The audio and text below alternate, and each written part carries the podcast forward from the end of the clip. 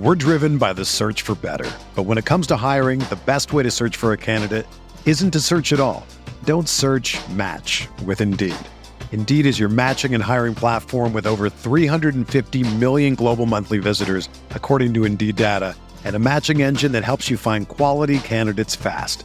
Ditch the busy work. Use Indeed for scheduling, screening, and messaging so you can connect with candidates faster. Leveraging over 140 million qualifications and preferences every day, Indeed's matching engine is constantly learning from your preferences, so the more you use Indeed, the better it gets. Join more than 3.5 million businesses worldwide that use Indeed to hire great talent fast. And listeners of this show will get a $75 sponsored job credit to get your jobs more visibility at Indeed.com slash BlueWire. Just go to Indeed.com slash BlueWire right now and support our show by saying that you heard about Indeed on this podcast. That's Indeed.com slash BlueWire. Terms and conditions apply. Need to hire? You need Indeed. What's up, y'all? It's Drewski, and I've teamed up with Mountain Dew to produce a hilarious new basketball podcast called The Dew Zone with Drewski. Learn the backstories of your favorite ballers and celebrities like Jamal Murray. Did you have like a favorite team? Was it the Raptors at the time or no? Was the Raptors even started around that time? Come on, bro. I ain't that old, fam. you talking like I'm 50. Taylor Rooks, A'ja Wilson, and many more. You won't want to miss this. Listen to The Dew Zone with Drewski on Apple Podcasts, Spotify, and wherever you listen to podcasts.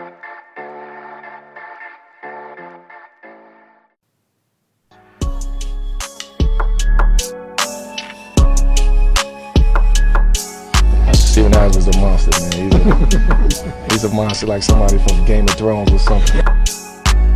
Like we call him uh, Gandalf because like he's never early or late. He's always at the right time. And my job is to never stop, regardless of percentages. I don't really give a damn about percentages, honestly. All I care about is wins.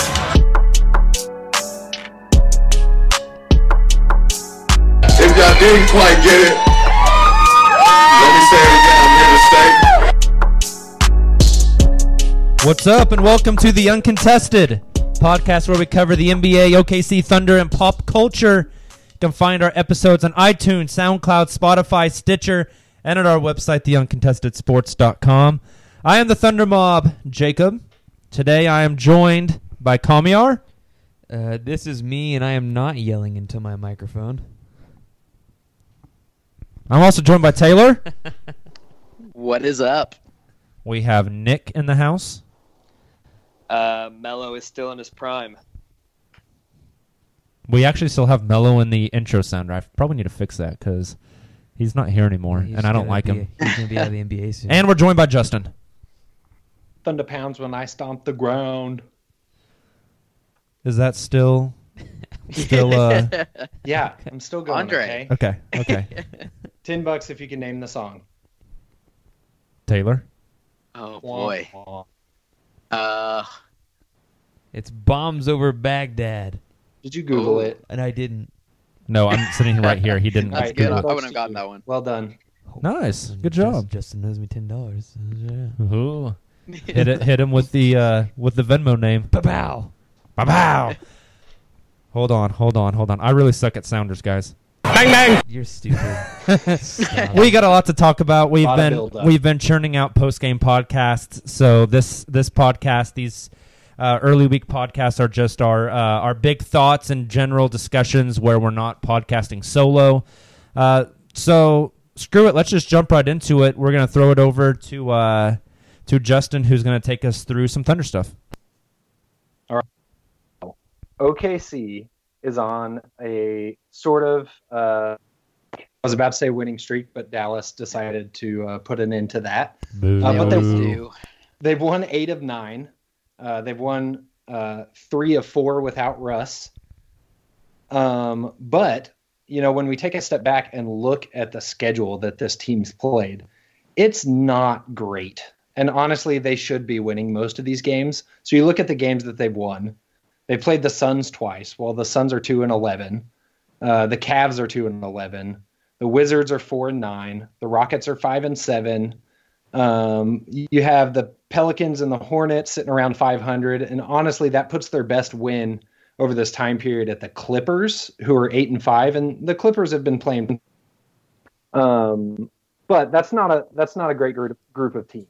So my question is, yes, the Thunder won eight of nine, but is this team actually legit, or is this bad schedule just making them look better than they might actually be? I think I think we're a legit team. Um, I don't know if we're you know good enough to to really still be a contender. Uh, there's still too many variables there, but I think that, that there's there's no part of this eight and nine or eight out of the last nine stretch that's a fluke by any means, no matter who we're playing.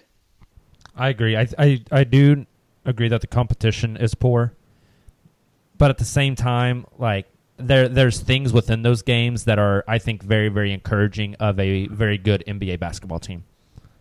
Yep. So, I mean, I, I know we're about to get into the defensive stats here next. So, I, but like offensive rating, they're the Thunder are currently 18th. Uh, they're second in the league of defense rating at 103.5, and their net rating they're at eight. Uh, also in pace, they're 10th in overall pace, and that that's all with without Russ for the majority of the season. So that right there says a lot.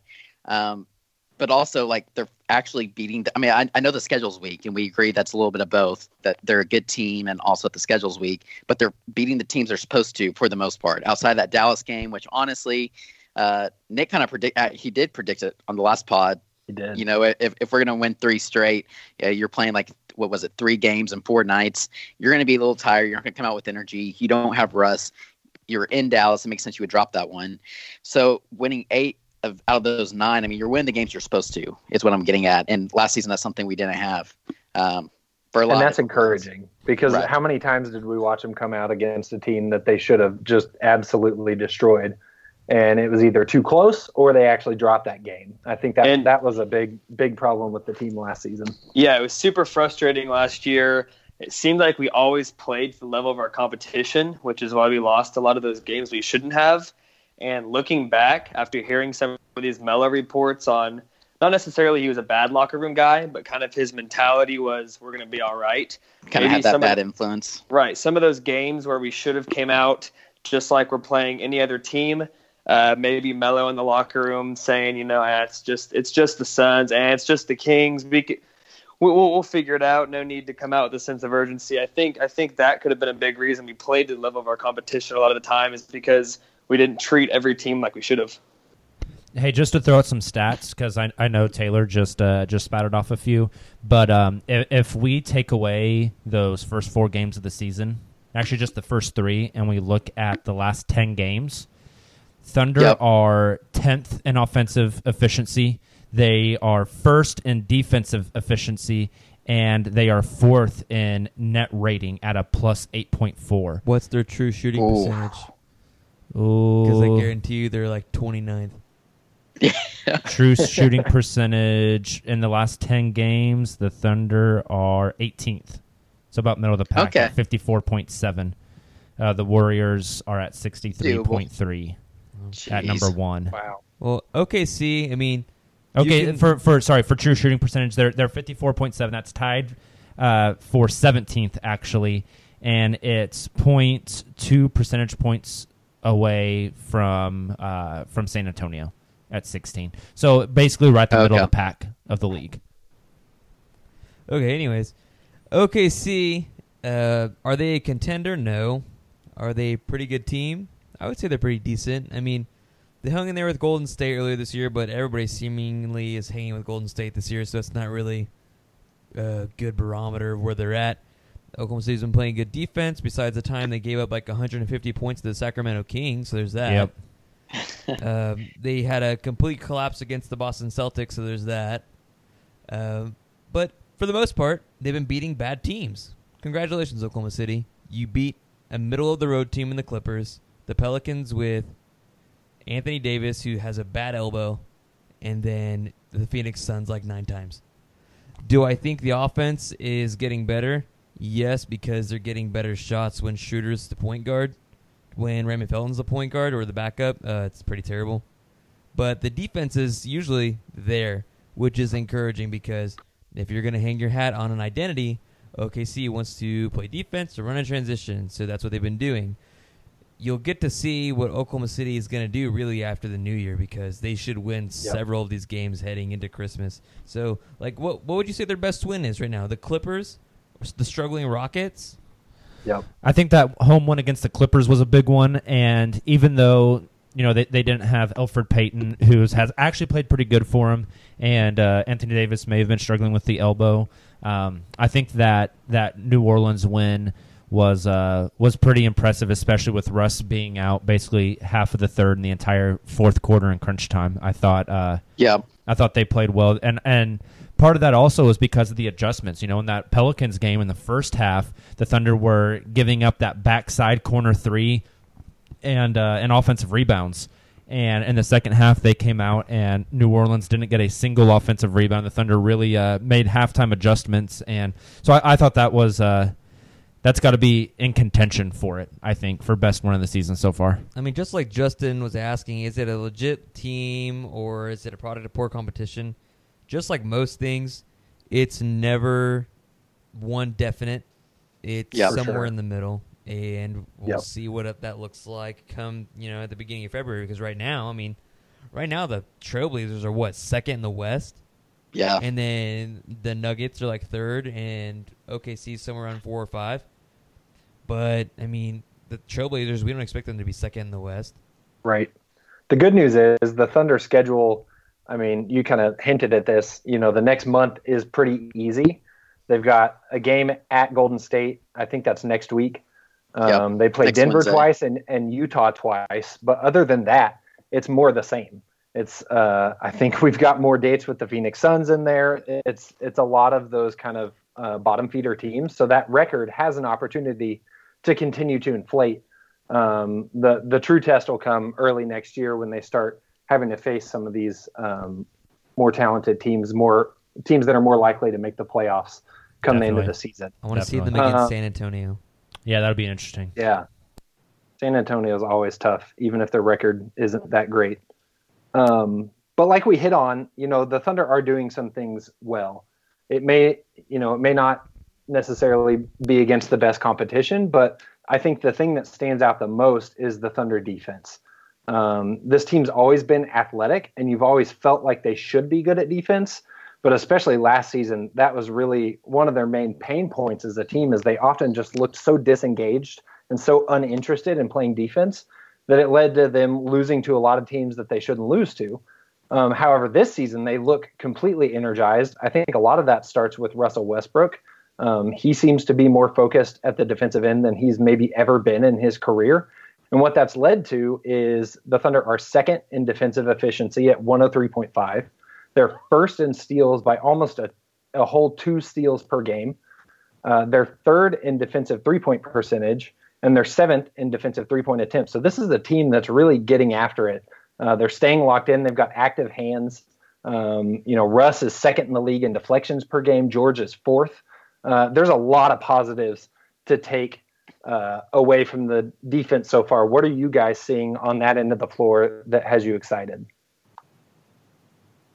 I'll jump in first on this one because I want to I want to rant on this defense for a second. I think the the defense, the Thunder defense, is playing incredible.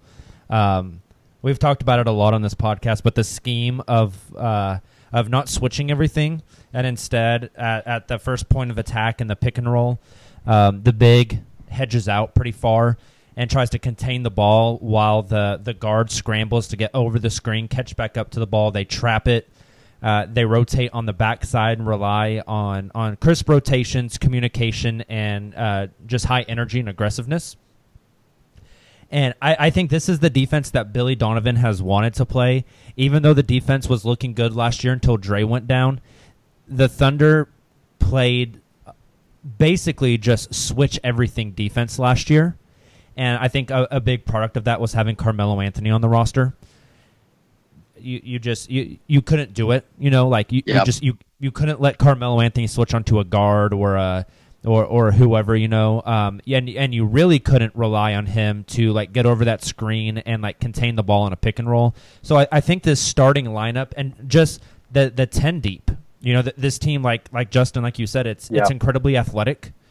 And the the defensive scheme, like I said, is reliant on communication, uh, high energy, being aggressive, and uh, and and giving multiple efforts. And I think everybody on the roster is kind of bought into that right now. And I and I think maybe the most important thing about that is they are seeing results. You know, I, I think Yep. it's just human nature that you you start to do something, and if you don't start seeing the results from that, it's hard to continue to buy into it, regardless of what you're doing. You know, uh, that's why so many people like fizzle out on like working out or diets. You know, because they do it for a week or two and they don't see the results they want, and so like they, they don't get that gratification. The Thunder defense is getting that gratification. Like you can physically like see how good they are, and so I think that just increases the buy-in and and like you said, like Russell Westbrook, super engaged. Like he's giving second, third efforts. Last year, we would see so many times that he would like die on a screen, or the ball would swing around onto his side of the court, and someone would get an open three, and he would just stand there and watch it. Now he's getting over those screens. He's jumping out to those three point shooters and giving a late contest, and and the numbers are backing it up that those are good things and they're working. And and honestly, I think like I've I've been pretty critical of the Thunder and their defensive schemes and how they've played defense for years now, especially Russell Westbrook. And and I honestly think that what we've seen so far over these first what uh, 13 games is is really really impressive stuff by this team on the defensive end. I think this might be one of the Thunder's best defensive teams they've had in the past decade. Ever, yeah. They're, I- they're I, building I habit. it's it's really good and it's it's so much fun to watch because typically I watch basketball, I watch the Thunder, and I start to get really pissed off because I'm like, dude, what the hell? Like, why aren't you getting over that screen? Why aren't you doing this? Like, why aren't you? Uh, why are you losing your man off ball? Blah blah blah blah blah. And I get like really pissed off, but it's like really enjoyable to watch this team play defense because they're so gritty. Yeah. Sorry, I'm done ranting. oh, I, I agree with everything you just said, and, it leads to offense points on the other end, which is huge, particularly when this team uh, isn't very good from shooting. Although they've been better, uh, but uh, just a couple other things just to add on to that, because I think you covered a lot of that, and, and I agree with that. But there's I see a lot of improvement from individuals uh, since last season, uh, particularly from Terrance Ferguson, Alex Abrines, even Jerami Grant. And then when you have guys like that that have stepped up and play great defense like that, it, it allows other players like Paul George and Steven Adams to be that much better because it's kind of like last year with when Dre was healthy. You know, Paul George could kind of be that that free safety and, and go for the deflections and the steals. And I, now, you know, like we talked about, he's fourth in deflections, and I believe he, he leads the league in, in steals right now as well. Um, and the same can be said for Steven Adams. He's not having to make up for players like Melo. Uh, so he's able to do his thing down low and play solid defense as well. So the improvement of guys like Alex Abrines and Terrance Ferguson, that starting lineup, and I think we're going to talk about here him in a second. I guess this can be a good transition of uh, him on Booker last night. You know, it's it's really exciting, and that's contributed to this good defense. For sure. And and before we move on to Ferg, uh, Kamiar and I had a discussion earlier today at work about Steven Adams' defense. And uh, some of the stuff that he said, I think, was was spot on. Kamiar, do you mind kind of like rehashing what you said to me earlier? I was talking about Steven Adams when they do in the pick and when they go to the pick and roll, um, when Steven hedges up front to really trap the ball handler. He has incredible hands as far as just swiping at the ball, uh, Yep. making the ball handler hesitate, and then scrambling back to his man back in the paint. He has a, a really uncanny ability to uh, be agile, to you know force the ball handler to stymie him and then to force the ball somewhere else or force him to keep it and not let the big get the ball. Yeah, and kind of to add on that, I, I think Steven does a really good job whenever defending the pick and roll. He gets his hands low for those bounce passes. I think that's underrated. And one thing that, that Steven talked about last year that I thought is just something we don't really think about is it was in a game against Houston, and they talked to Steven post game about the uh, the Harden and Clint Capela two man game and Steven constantly said that his goal, like he knew he'd have to get out and trap Harden, and it leaves Capela open to roll to the rim. But the goal on defense was they, they knew they probably weren't going to be able to like trap Harden and turn Harden over, like get the ball out of his hands. But the goal was to make the pass from Harden to Capela as far of a pass as possible to give it more airtime to let the defense scramble back into position. And it's just those those little things that I think are super super important. And yeah, Steven, dude, I like I don't know because I don't look like watch in depth on other teams, but Steven's got to be a top three um, pick and roll defensive center in the league, right? Oh Like, yeah, he's 100 incredible. at it. 100%. Yep. I think he's highly underrated, and I think it's because his stats don't always show it. Um, you know, whether that's the argument that other people like to make that you know Russell steals stats uh, from people like Steven or what have you. I think he's the kind of guy that you know when it comes to a national TV game or in the playoffs, and people around the league actually see Steven, uh, you know, doing his thing during a game. I think most of the time they're pretty surprised because he doesn't get talked about in the same breath uh, as other guys do around the league, like Embiid or Jokic or whoever it is. Uh, for whatever reason, he doesn't get that same attention. because he doesn't do exciting things like Jokic or Nurkic or Gobert. He's not Yeah. blocking shots. He's not hitting three pointers. He's not. He's not flashy. He's, not doing that. He's doing what you're asking him to do, which is command the defense in a really pretty pretty consistent way. But he's not getting you like blocks or anything that's like eye, eye you know eye pop. Yeah, it's not the sexy stuff, but he's a very, very sound defensive player, and I think he's a really high IQ player. He might be the highest IQ player on this team, if we're being honest. Yep. He's a glue guy for sure. He's like the quintessential um, like team player, you know. He's Yep. like the the much bigger, broader, more athletic Nick Collison in his I- prime. Yep. And that's who he learned from. That's a Yep. Right. Yeah, that's a really you know, good yeah. comparison. Uh, he, he's a guy that learned from Nick Collison and Kendrick Perkins, so he he knows how to play That's physical true. and play Best smart. of both. so speaking of Nick, I actually have a, a trivia question here. Uh, who on this team leads in charges drawn per game? Is Like it this season? This season? This season. Mm-hmm. Uh, Brenus? Nope. Ferg. Ferg. Nope. Nope. Schroeder?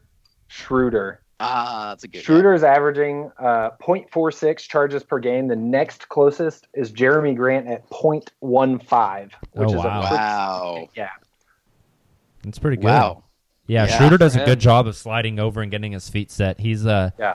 he's he's impressed me defensively as well. And all these defensive True. numbers are with Russell Westbrook not having played 6 of the 11 games Yep. And with no Andre Robertson at all. They're playing they're starting crazy. a sophomore player uh, who's playing an average of 20 minutes a game. They're they're giving over 10 minutes a game to a rookie wing, and then they're playing Abrines uh, like 26 to 30 minutes a game, who everyone said is like not a good defender. They're playing those three guys and no Dre and five game, six games of no Russell Westbrook, and the defense is still second in the league.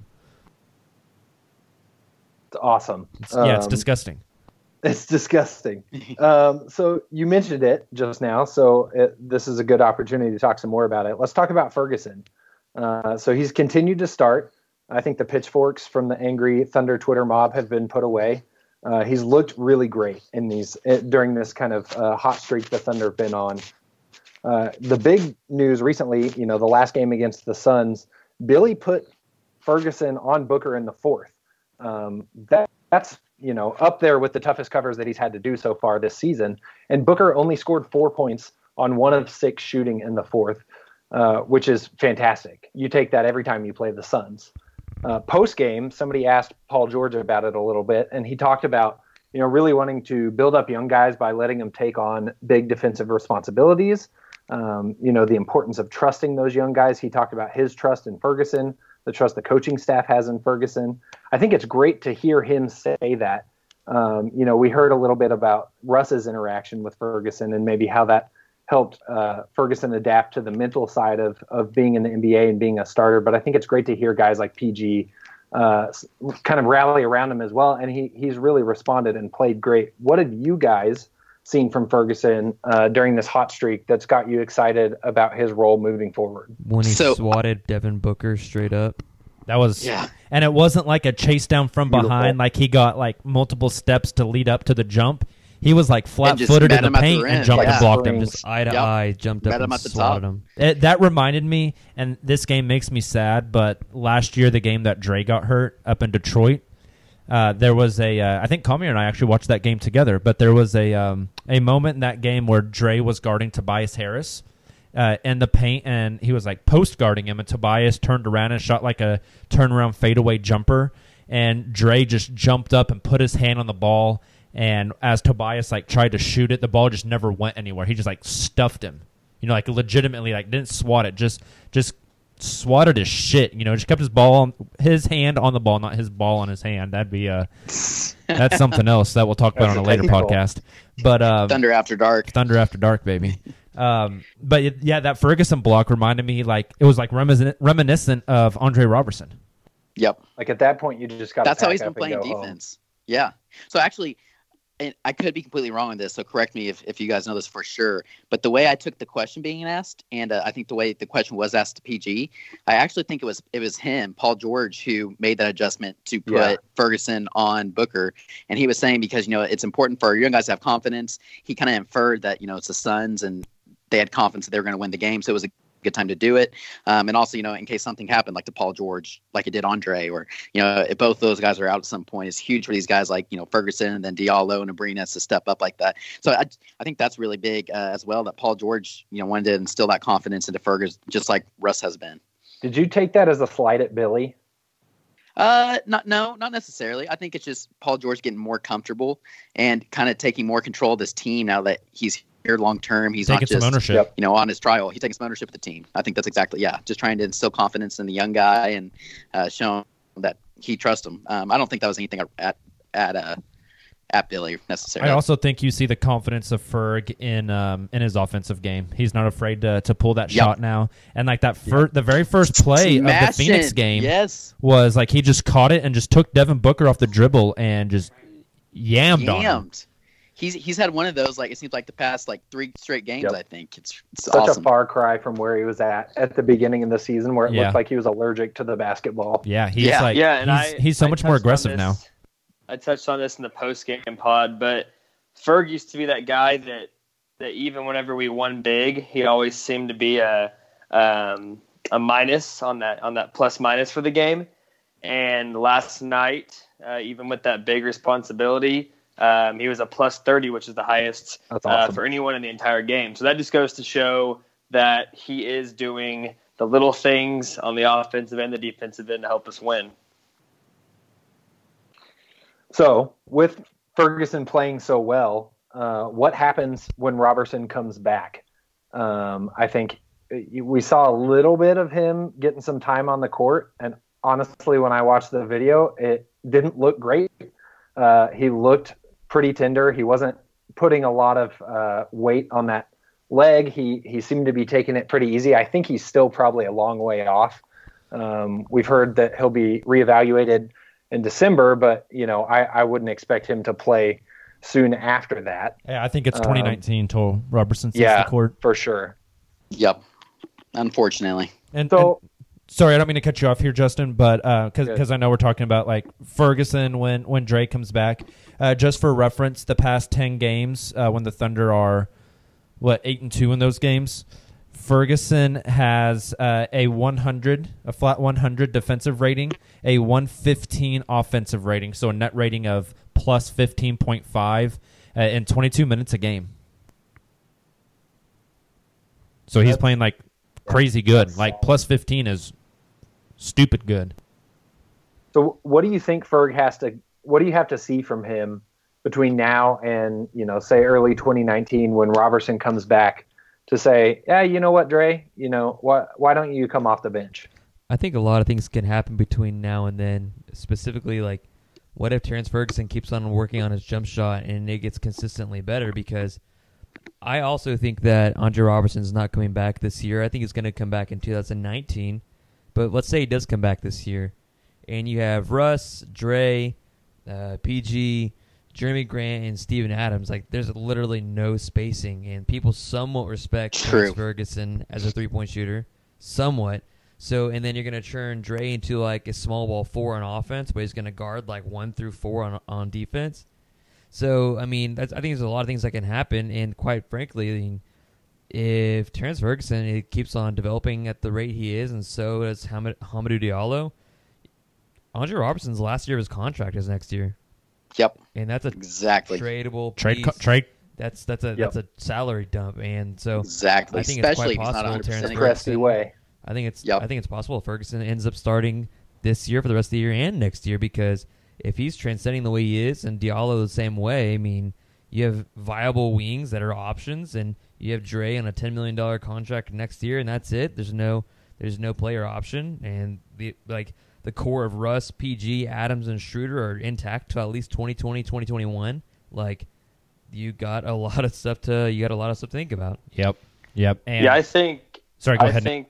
Um, I was just gonna say, um, it's easy to say all this now. Like when Drake comes back, Ferg keeps a starting job, and then Drake could be a trade chip down the road.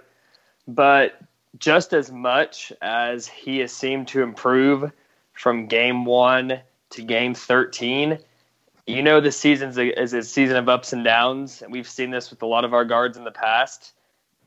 Ten games from now, we could be talking about Ferg just like we were at the beginning of the season. So I'm not going to get my hopes up. That- that's definitely true.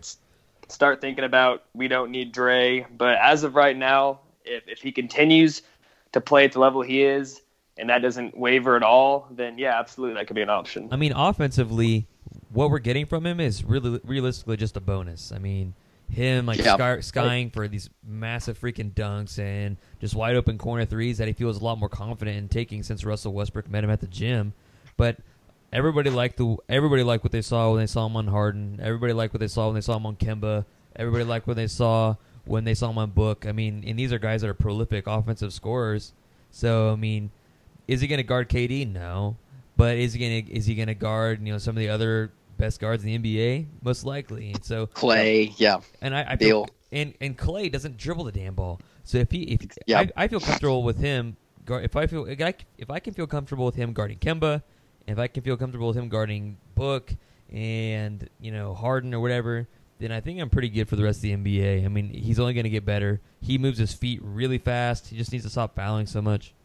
Yep. Totally agree. I think that's my biggest fear with Robertson, though. It, you know, uh, not necessarily that T. Ferg is going to, you know, su- surpass what Robertson ever was, but more so Will that Dre Robertson- still be that quick? Exactly. Yep. You know, he relied so much on his foot speed to lock guys down and stay with them. And coming back from this injury, I'm just afraid that he's not going to be the same player that he was uh, before it happened. for sure. So we were talking earlier about uh, you know, Paul wanting Terrance Ferguson to guard Booker in that fourth quarter. Um, to me, that kind of says like we have faith in this kid. I mean, Robertson's always been the guy that guards the the best wing on the opposing team, and Robertson has has more size than Ferguson. But to me, Paul saying that and them sticking Ferg on on Booker that entire fourth quarter is kind of like it, it- it's almost like the the hidden message there for me is get ready and uh, and start getting used to these matchups because this is your role. This is what you're gonna do. You know, like I was gonna say the same thing. it, it almost feels like it's it. They're putting him through the trials and getting him ready to to be that that Dre replacement almost.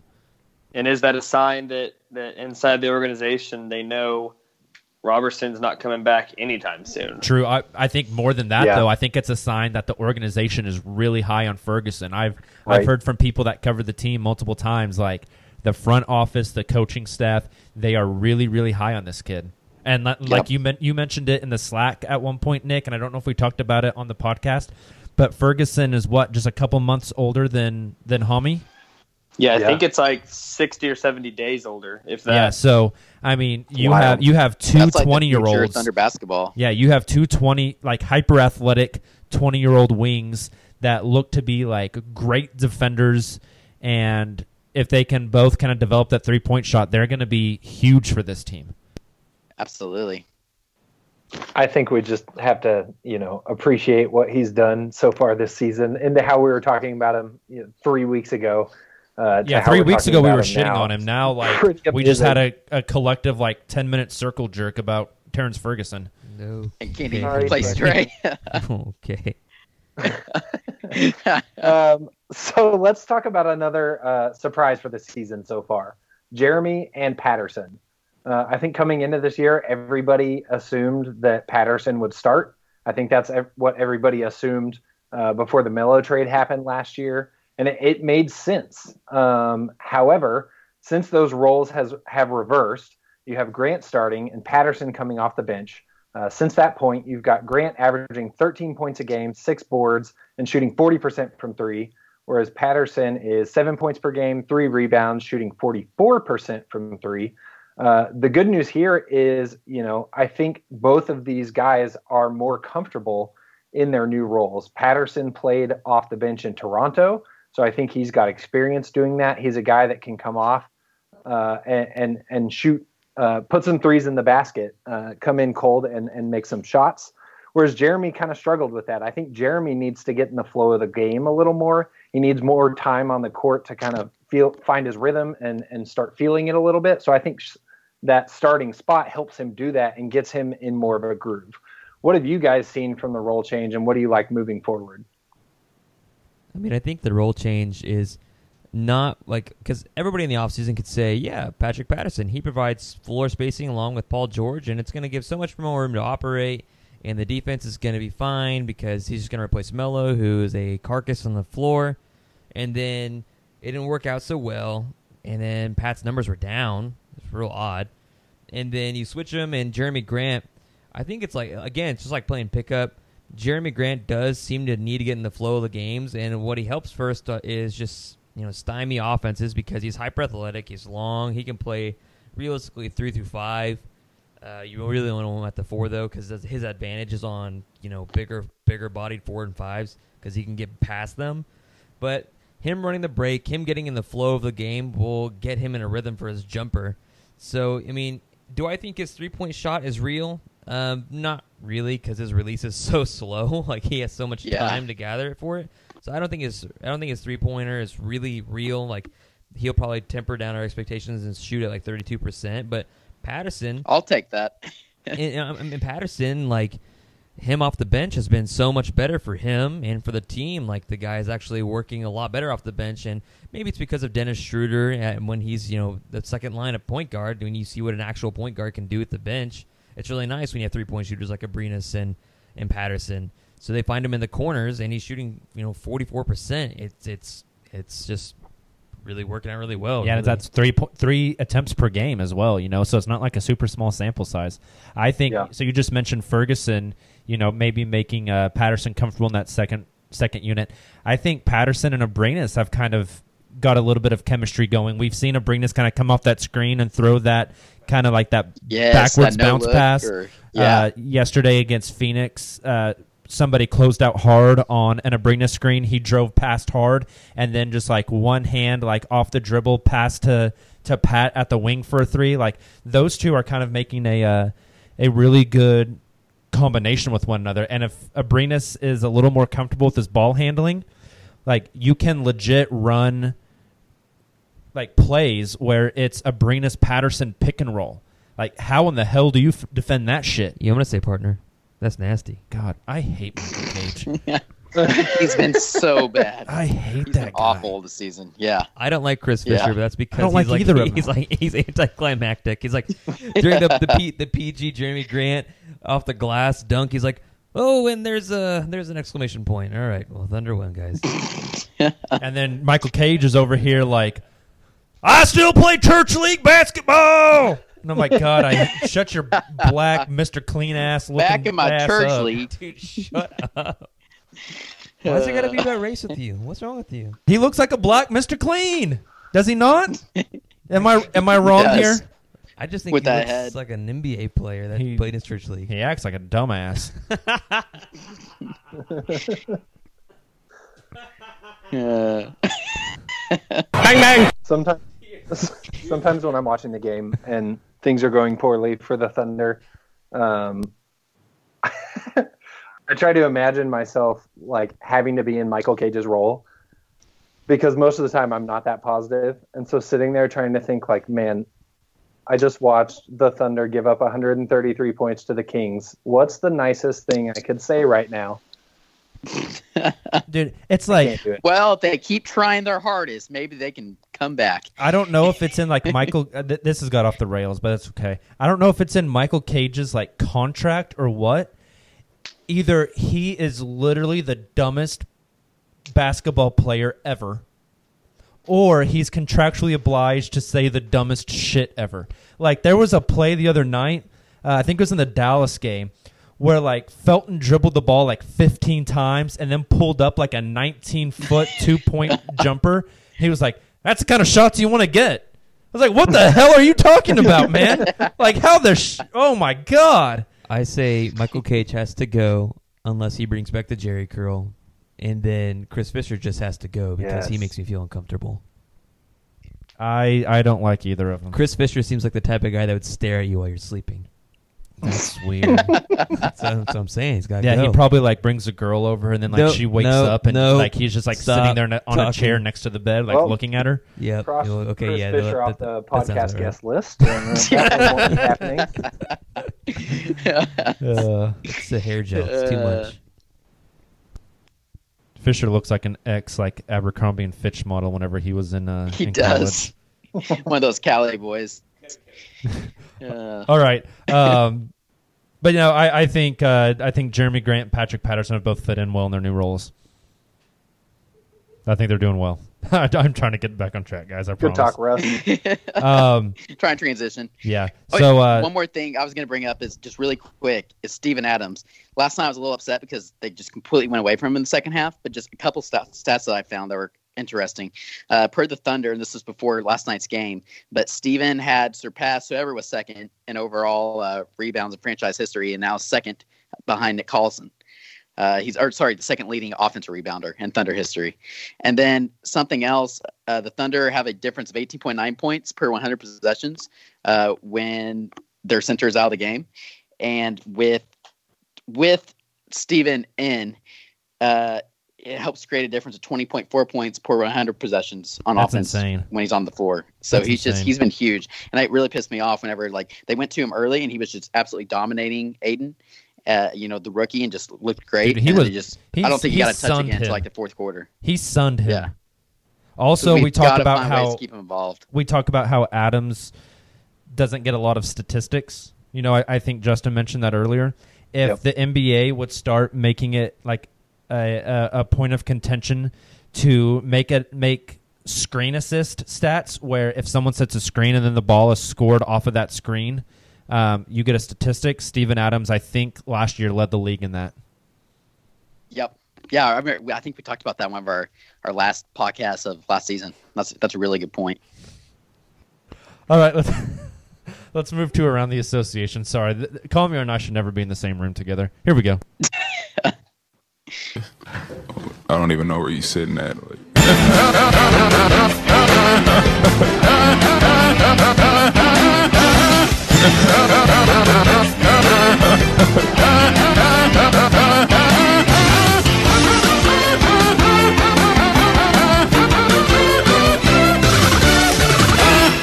The high pitched part gets me every time, man.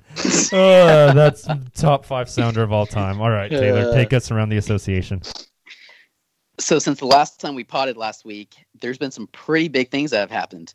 Uh, the first of these was happening when I was on my way to Bedlam on Saturday, and Jacob and I were in the Slack complaining about how obnoxious the whole Jimmy Butler thing was getting and how we wished people would just shut up about it until something happened. Well, literally two minutes later, something happened. Hey, hold Jimmy on. Let, me- let me play the trade sounder. Let me play the trade sounder. No way! I'll trade you my level 2 Magikarp for your Charizard! Deal! It's a disaster. Take trading, disaster. You're stupid. I forgot we had that. That's such a good sounder. Trade you my good. Magikarp for your Charizard. Dude, whoever trades a Uh, Magikarp for a Charizard, like, I was gonna Needs say something help. really messed up. I'm gonna. Th- that's a bad trade. In, hinds- in hindsight, Melo for Schroeder was a was that kind of a trade. Yeah, that was definitely a magic. It wasn't really a magic cart for a Charizard. That was more like a. Uh, is Magikarp the most worthless Pokemon? Um, I mean, Until it turns into a- evolves, it yes. into Yeah, it Gyarados. can evolve into something way better. Yeah, Carmelo Yeah, Anthony that's ain't, ain't happening. evolving into shit. He's uh, he's like he's like a Weedle, and his best thing Yeah. you could ever do is evolve into a Kakuna. No, Kakuna evolves into Beedrill. God. wasp. We're we're all really nerdy uh, for our listeners. Um, Carmelo Anthony's like trading a uh, what? I I can't even think of like a, a Pokemon as worthless as Carmelo Anthony is. Like, how about Exeggcute and Exeggutor? You're a tree or an, you're an egg and then a tree. Yeah, that was a really weird evolution. Okay, so it's like Oh, trade- Mr. Mime. Mr. Mime, that dude is dude weird as hell. I'm telling you right now, Ash's mom was pi- or was getting piped by Mr. Mime. Dude, that's why. That's why she We're became. moving on. So- We're moving on. We're moving on to the Jay Melo trade.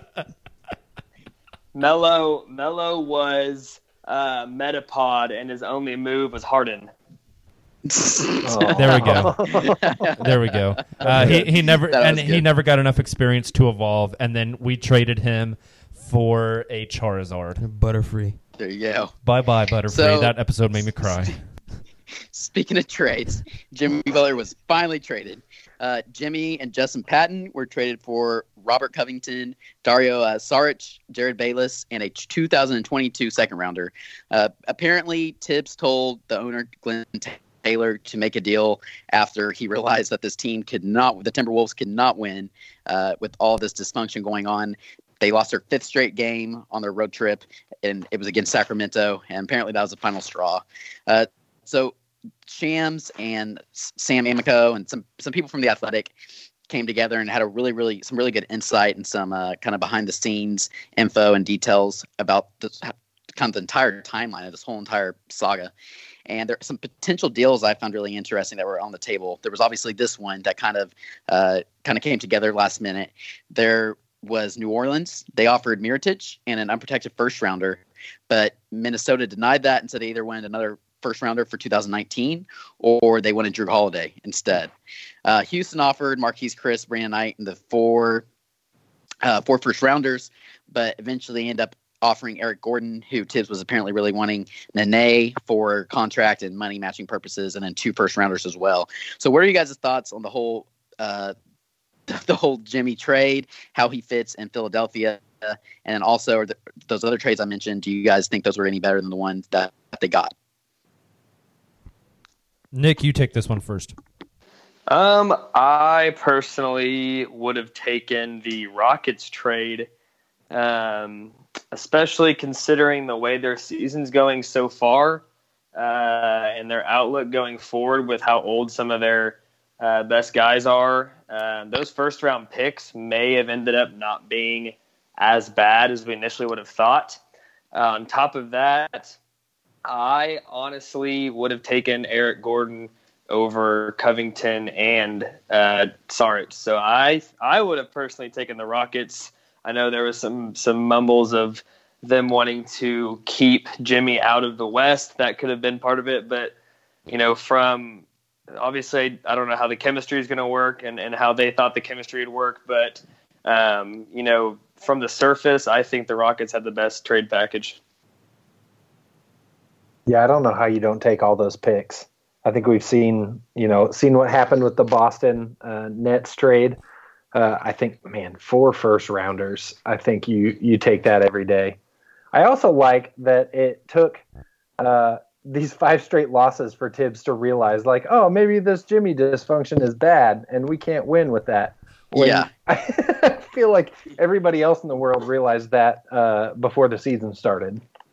I think for the immediate like this season, I think they got a good return. For the long term, I don't think it was great. I I personally really like Robert Covington, and if they don't start Taj, which is uh, I mean, do we any, do any of us really have any to- hope that Thibs isn't going to start Taj? But uh, a starting lineup of, of Teague, Covington, Wiggins, Saric, and Karl Anthony Towns is a really really nice like space the floor offensive team and let Karl Anthony Towns do his thing. Um, but yeah, I, I think they probably should have got a pick out of it. As far as the other side of That's the coin, yeah, that's how I felt. I think Yeah. they should have got a first rounder out of that for sure. The- but I the- do like those two players. Yeah, the other side of the coin, uh, Jimmy's fit in Philly. That's going to be interesting. Like, I think they're a better defensive team now, but they were already struggling a little bit with spacing the floor because you have Ben Simmons, and then you traded away two like forty percent three point shooters uh, for Jimmy Butler, who's a ball dominant guy. So I, I think that's going to make their offense like struggle even more, but I think their defense is going to be pretty good. Also, you're adding Jimmy Butler, who is a uh, a noted team killer now to a team with Joel Embiid. And so either those two are going to click together like personally and going to be really good or there's going to be a fist fight in that locker room like before Christmas time. I think they all want to win championships, so therefore I think they're going to click really well together because I think the the issue with Jimmy Butler and the Timberwolves was that legitimately he thought half the team was full of pussies. Like he didn't like you know Andrew Wiggins. He thought he was soft. He thought KAT was soft. He thought everybody on the team was soft. So then he goes to Philly. I don't think Joel Embiid's soft. I don't think Ben Simmons is soft. I don't think JJ Redick. Hell, I don't think he's soft. I don't think there's a, there's a lot of people on that team that are not soft. And all those people on that team want to win a championship, and they were pretty close to going to you know the NBA Finals last year. I mean, they got beat by the Boston B squad, which is not encouraging. But now you can take Markelle Fultz and his whack ass jump shot off the floor and put in Jimmy Butler, and it's going to be. I think it's going to work out really well. Now for the for the Wolves or Timber Bulls, whatever you want to call them, Saric, I could see him not starting right away, but I could see him playing really extensive minutes. And then Robert Covington, if you play 2K, he's not that great, but Covington, as far as like actually on the court, hellacious defender, can actually hit wide open threes. Like he's your three and D guy that does not dribble the ball. So I think they did they get even return? No, because you're not going to get an even return for a star. But did they get a pretty nice return for him? Yeah, I thought they got pretty good return for him. Yeah. So so I, I know we we want to move on pretty quickly, but they traded basically Zach LaVine and the the rights to what ended up being um, oh god, what's the the Finnish kid's name in Chicago? Lauri Markkanen. Yeah, Markkanen. Markkinen. They basically traded LaVine and Markkanen for Saric and and Ugh. Robert Covington. So I- I think when you look at it from that point of view, um, Minnesota probably like It really lost sucks. out. I mean, Minnesota loses out just by having what Dario Saric has on his face called a mustache. Have you you googled that? yeah, it's it's weird looking, man. It's like the It looks like opposite. it should be. It's the opposite of a Hitler mustache. It's missing the middle. He should be like a background extra in Pirates of the Caribbean. dude. Yeah. I, yeah. I bet he like, looks like that. I bet he gets weird looks whenever he's within like hundred yards of a school. I think like really realistically, any near seven footer would get that look.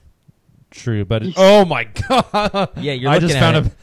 Should we tweet? Oh my god, this Is- guy is ugly, is man. it worse than Evan Fournier? we'll tweet this image out after we drop the uh, podcast. okay, let's move on. yeah, let's move on. I'm dropping it in the thing- Slack right now, though, so you guys can see it live on the on the podcast and react. Like it's gonna take a second. Oh, there it is. Take take oh, a take a boy. peek. That that facial expression just makes it so much better. Dude, he looks like terrible. he looks like Vladimir he Lenin. cleft- He does look he like has a Lenin. cleft Missing like the top. and now I feel kind of bad. He looks like Vladimir Lenin. Oh wait, does he have a cleft lip? And we're making Yeah. fun of. Oh, now oh damn. and now we now we look bad. damn. Yeah. Damn. Oh, never mind. Sorry. It's I'm okay that your mustache is messed up. I'm Dario. really sorry, Saric. Sorry, Saric. He's Sorry, gonna light us up for Saric. like 50 now when the Thunder play him just just because of this. But Uh, okay, well that was call me or somebody- nice, so we're the assholes. Let's move on. somebody who will not be lighting up anybody for 50 points this season is somebody that we've been talking about quite a bit throughout this podcast, and Carmelo Anthony. Uh, there's been a lot of melodrama that's been going on. Basically, if you follow any of your favorite big name uh, media, NBA insiders on Twitter, they have reported that Melo and the Rockets front office have discussed his role moving forward with the franchise. That's exactly how it was quoted. And then there's been some more stuff that's come out. He's been listed out the past two games with an illness, and he did not make the trip to Denver with the Rockets. It's been reported by Mark Stein of the New York Times that the Houston players feel that Melo has played his last game with the franchise. And then Woj comes out and reports that Melo's agents have been in contact with other teams to gauge interest, which I found kind of interesting because because I thought he'd be done. But I was listening to the Ringers NBA show, uh, the mismatch that they do on Tuesdays with Kevin O'Connor, um, and he was reporting that those three teams that he had heard were New Orleans, Portland, and the Lakers. Now, with talking on the Lakers, Stephen A. Smith also came out today and said that Melo could have gone to LA if he wanted to, but essentially told Magic Johnson, no, thank you. Obviously, you always have to take what Stephen A. Smith Seems says with a a grain of salt because he's hardly ever right. But so it, it, what really stood out to me there was Portland, New Orleans, and the Lakers. What are your guys' thoughts on the whole Melo debacle, uh, other than "told you so" Houston fans? Because you know we told you so, Houston fans. Would you suggest that this melodrama is melodramatic? Okay. Anyways, um, you know, I think it's really interesting because, like you said, what do we think on the Melo thing? Besides the, we've been trying to tell you, Houston fans, it's not a good idea. Just because you have CP3, it's not going to change anything. And then they did it anyways, and then it just went up in flames like really quick, like a lot faster than it did last year. But I mean, I- don't know why the Pelicans would have any interest in him. Like just another ISO guy. Like Julius Yeah. Randle would like kick his ass like in basketball and just be like we, we saw what Julius Randle did to him when Julius Randle was a Laker. Like he literally just like punished Melo on the side of the court, and Melo had really doesn't have a place in in, in New Orleans, so that doesn't make any sense. Now, does he have a, a place with the Lakers to play? Probably not because I don't I don't I couldn't see him you know skirting off you know Kuzma or whoever else they or play or Kuz, Ingram. But in that in he's- that he's br- he's mismatch of a brawny. roster, he's like the crown jewel, is he not? I mean, like him and Rondo together and all Absolutely. those other guys. It'd Like be so fun. him in for those Portland. purposes. Him in Portland was like a big deal before he actually ended up being traded to OKC. Yeah, CJ and Dame recruited him Yeah. hard to waive the no trade clause for Portland. But now And that they Dame's see been like tweeting too, like how trying to much- defend him. how much of a detriment because like is he a good ISO player? Yeah, he is a good ISO player. Typically, when you give him the ball and I give him one on one, but at the same time, he's a detriment to any sort of defensive philosophy you're trying to get at. So if you're Portland and your defense is working pretty well, you probably wouldn't want him. And Yeah. New Orleans, it might make sense because they're a good defensive team with AD on the floor. I don't get the Lakers other than he's just buddies with Braun. Yep. It's uh Yep. He's not good, man. He's a he's it, it, it's a lot like the end of Allen Iverson's career.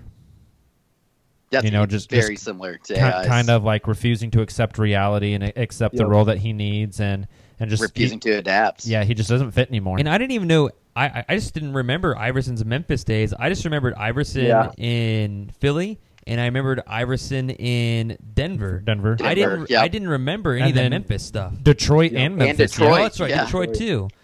Yeah, that's he actually basically what- played like a week for Memphis and then was done. It's kind of like That's this with sad. Melo. You know, playing Right. like a couple weeks with Houston. My my uh, guess on where Melo ends up, actually, ironically, um, since you mentioned AI in Detroit, I personally think that Melo will end up in Detroit. That's an interesting thought. That's yeah, a really interesting thought. absolutely no big man. I, I mean, not really that Melo's a big man. He kind of just is forced to play the four these days. Outside Blake Griffin and Drummond, I really don't know if I can name another power forward type guy on that entire team. Yeah.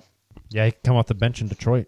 I guess. Yep. That makes that makes a little bit of sense. But Man. yeah, he's uh like I think Melo would retire before he came off the bench in Detroit. Right.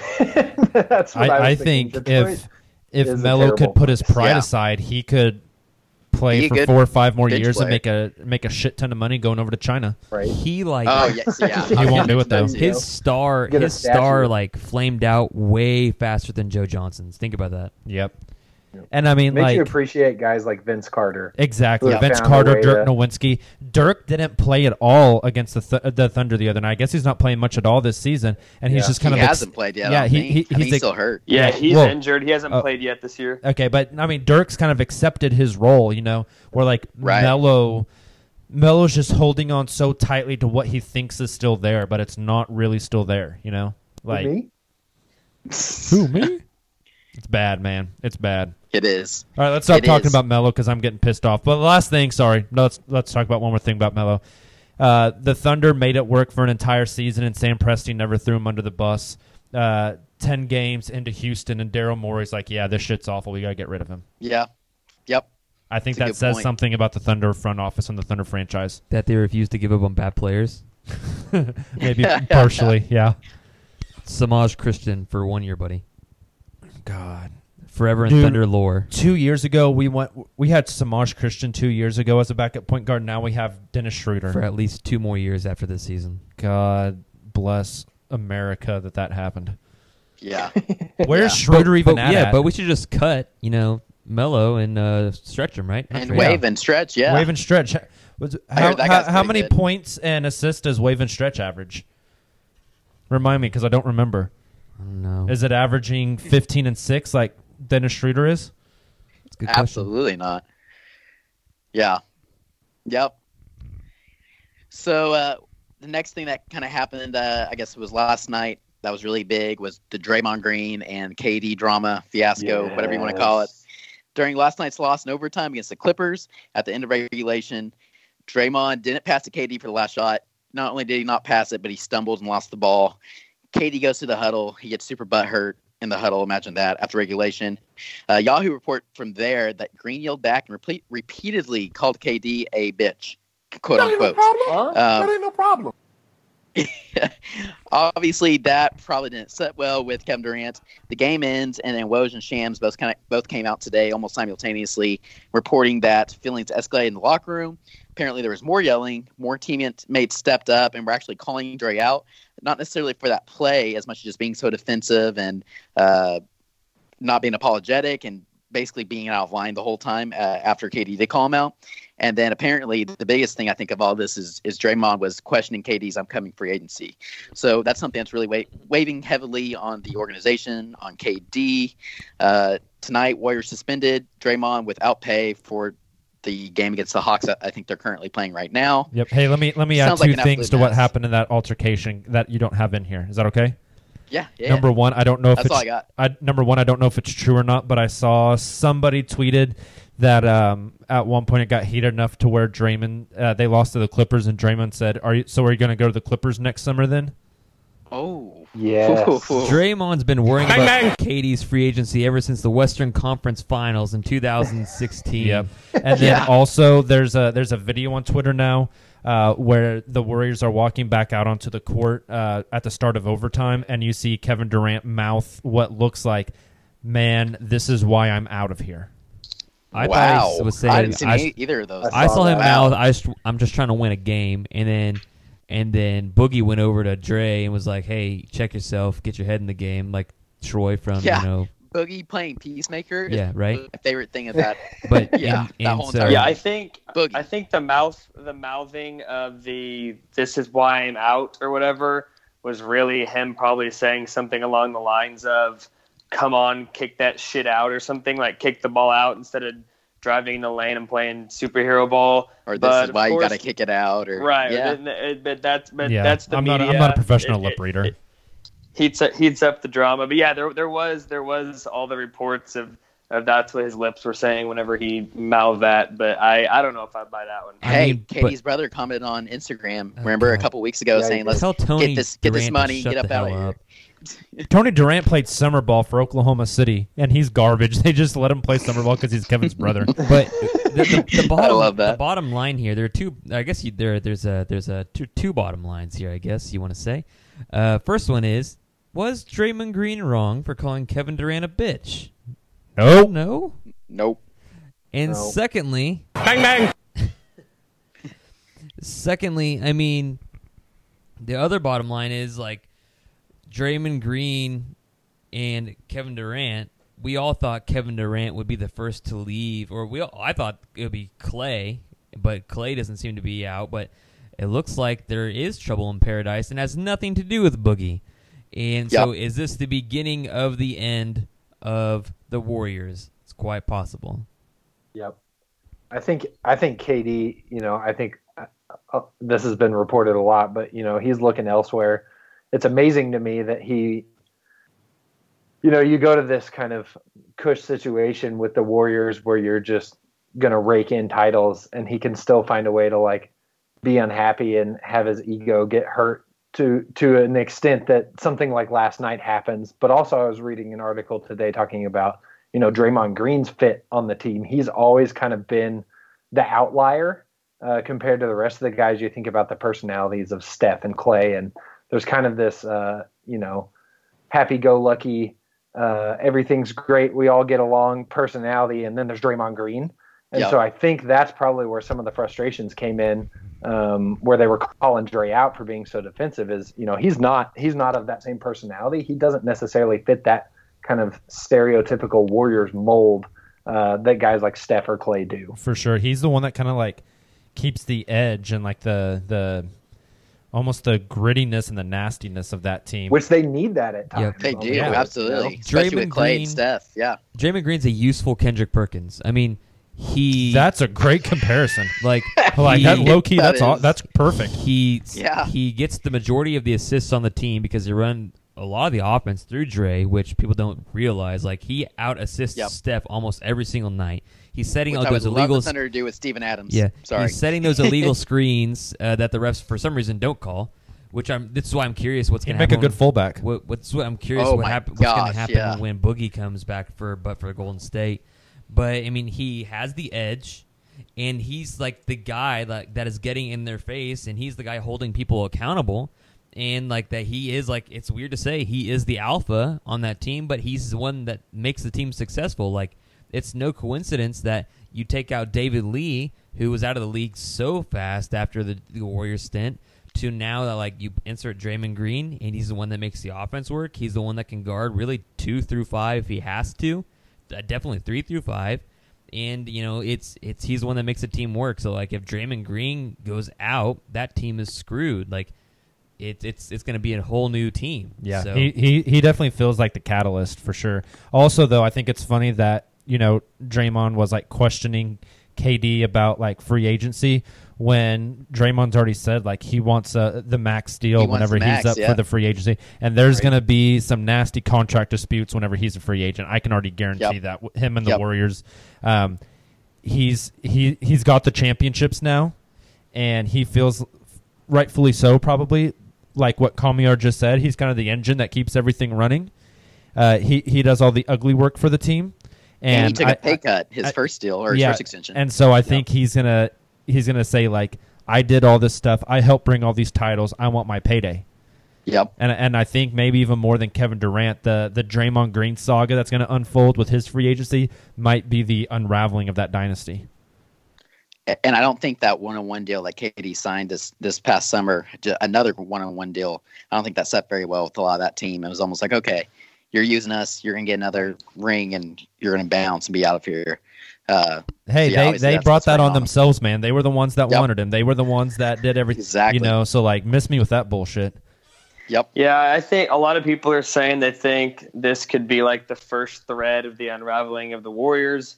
But on the other hand, this could also be the thread that makes the Warriors end up trading Draymond and somehow, some way, getting something stupid like Anthony Davis back and getting even better than they already are. That'd be wild. I would quit the So NBA wild. if that happened. Like, I would seriously Yeah. like boycott, not watch it anymore if they got Anthony Davis. Oh yeah, I, I agree completely. Draymond for Giannis. God. yeah. uh, I don't think I don't think either one of them would like that. Yeah. Anything else? I'd like to see Draymond and Giannis so uh, together. Just the last thing, yeah, that would be wild. Uh, one last thing that I have here that was wild, and I think Nick mentioned it on his post game pod. He said prayers out to Caris LeVert, as you guys probably have seen. He had a super gross injury that was being compared to the likes of Gordon Hayward and Paul George's injuries in the past. Uh, obviously, Gordon's was most recent last season. Caris had a really nasty fall last night uh, when they were playing the Timberwolves. He landed awkward on his ankle, and it basically looked like he snapped it in half. I mean, it was really bad. Everybody was super uh, down about it because Caris has been playing so well. He's overcome so much adversity with all of his foot injuries out of uh, out of uh, goodness, that's my blank. Um, Michigan. Michigan, yeah. Sorry. yeah, and uh, you know he he overcame that. I don't even think he was able to participate in training camp when he was a rookie, and then he comes out. He's improved so much. Like Nick mentioned, he was a most improved player candidate, and you know it, it basically looked like his his season was over and possibly even his career. Um, but we got really good news today. It was just an ankle dislocation. Um, basically, they said the Brooklyn Nets came out and said that he will rehab. There's no surgery required, and once he completes his rehab, he's expected to return to the team and the crazy part is without any restrict restrictions. So that's huge news uh, that Yeah. that came up today. I'm happy for him was 'cause he's playing shocking. well. Yeah, that's wild. Yep. He's, he's a really good dude too, and everybody talks about how high character he is, and um, so that's yeah, it's it is wild that the human body can even do that and not Yep. have to have surgery or without breaking a bone. I mean, it's It's nice to wild. be a professional athlete with crazy genes and A crazy body. Crazy of doctors. genes? Yeah. Yeah. Like Ru- Russell those- Westbrook those always new, wears crazy new jeans. religion jeans. New religion. I like old religion. I'm I'm glad that he's that he's going to be Catholicism, buddy. okay. I'm glad he's going to be okay, but I don't even know the point of him coming back. They're going to be one of the They're bottom be bad. by that point, anyways. Might as well let him fully recover and tank even harder. Hashtag tank for Zion. Yeah. Dude, Zion's stupid. We're gonna have to have like a college basketball pod soon. No, where but- we talk Damn talk cheat Duke. code. Literally, Zion is pretty. He's stupid. He can go to Duke play school. Yeah. Came to play basketball, not school. All right, before we get out of here, uh, Thunder have three games between now and the next time we podcast. That would be Knicks tomorrow night, Phoenix Suns Saturday night, at Sacramento Kings next Monday night. Nick, your prediction. What are they going to go? We are going to go three and oh. zero. 3 and 0. Okay, Justin, what are you going with? Two and one. King's gonna king. Oh my, King gonna Kings. Taylor, what are you going with? I'm gonna go ahead and say three and zero also, All right, especially if Russ comes back for that Monday game. Kamiar. Oklahoma City will win the Knicks game, and then they will drop the next two, one and two. Oh God, I'm going three now. Ooh. I'm going three Boo. now. I think Russ will be back. If not tomorrow night against the Knicks, uh, they have two nights off until they play Phoenix. I think he may be back for that one. Injury updates have suggested that he hasn't even started like participating with team. He's just been doing Full his contact. own activities. Yeah, but I I also says he's ramping up a lot. But yeah, it said he hadn't played played five on five yet, but I don't know how much they've practiced with only one day in between games. Yeah. So he And have he's not- also Russell Westbrook. Yeah. Sure. Okay, let's let's get out of here. Thank you guys for checking out the podcast. We appreciate you. Uh, we're also dropping. No, I was gonna say daily, not daily, but like every other day podcast for the post game. So make sure you're checking those out. They're quick, 15 to 20 minute podcasts that give you a recap of the game and some thoughts. Uh, perfect for the drive to or from work, lunch hour, whatever.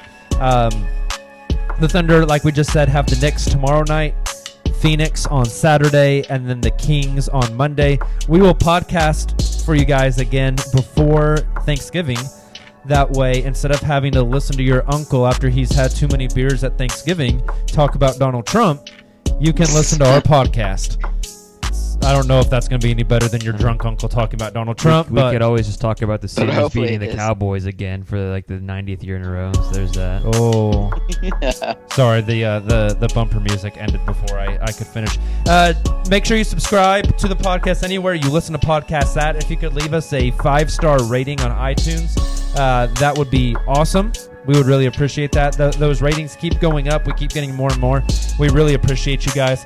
Also, if you don't already, follow us on Twitter at the underscore uncontested. All these guys are on Twitter as well. Kamiar is at BoomtownRW. That's me.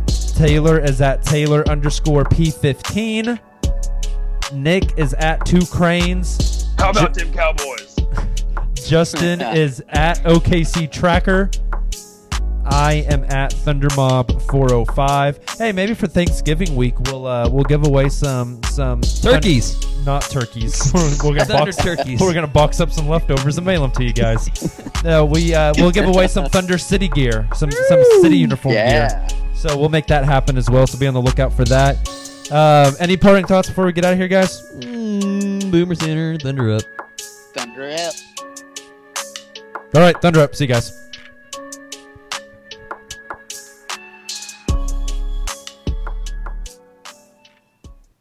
Nobody builds 5G like Verizon builds 5G because we're the engineers who built the most reliable network in America. And the more you do with 5G, the more building it right matters. The more your network matters. The more Verizon engineers going the extra mile matters. It's us pushing us. It's Verizon versus Verizon. 5G built right from America's most reliable network. Most reliable based on rankings from RootMetrics second half 2020 U.S. report of three mobile networks. Results may vary. Award is not an endorsement. Everyone is talking about magnesium. It's all you hear about. But why? What do we know about magnesium? Well, magnesium is the number one mineral that 75% of Americans are deficient in. If you are a woman over 35, magnesium will help you rediscover balance, energy, and vitality. Magnesium supports more than 300 enzymatic reactions in your body, including those involved in hormonal balance. From functional medicine doctors to mental well being and female hormone experts, we all know that magnesium is the one mineral to improve all aspects of well being and health. But which one? Magnesium Breakthrough from Bioptimizers, the trusted choice recommended by leading experts with seven best absorbed forms of magnesium to ensure your body receives the support it needs for overall well being. Go to bioptimizers.com slash balance today and use code BALANCE10 for 10% off. Support your journey to wellness at B-I-O-P-T-I-M-I-Z-E-R-S dot com forward slash balance. Magnesium Breakthrough from Bioptimizers, your foundation to optimal health and vitality.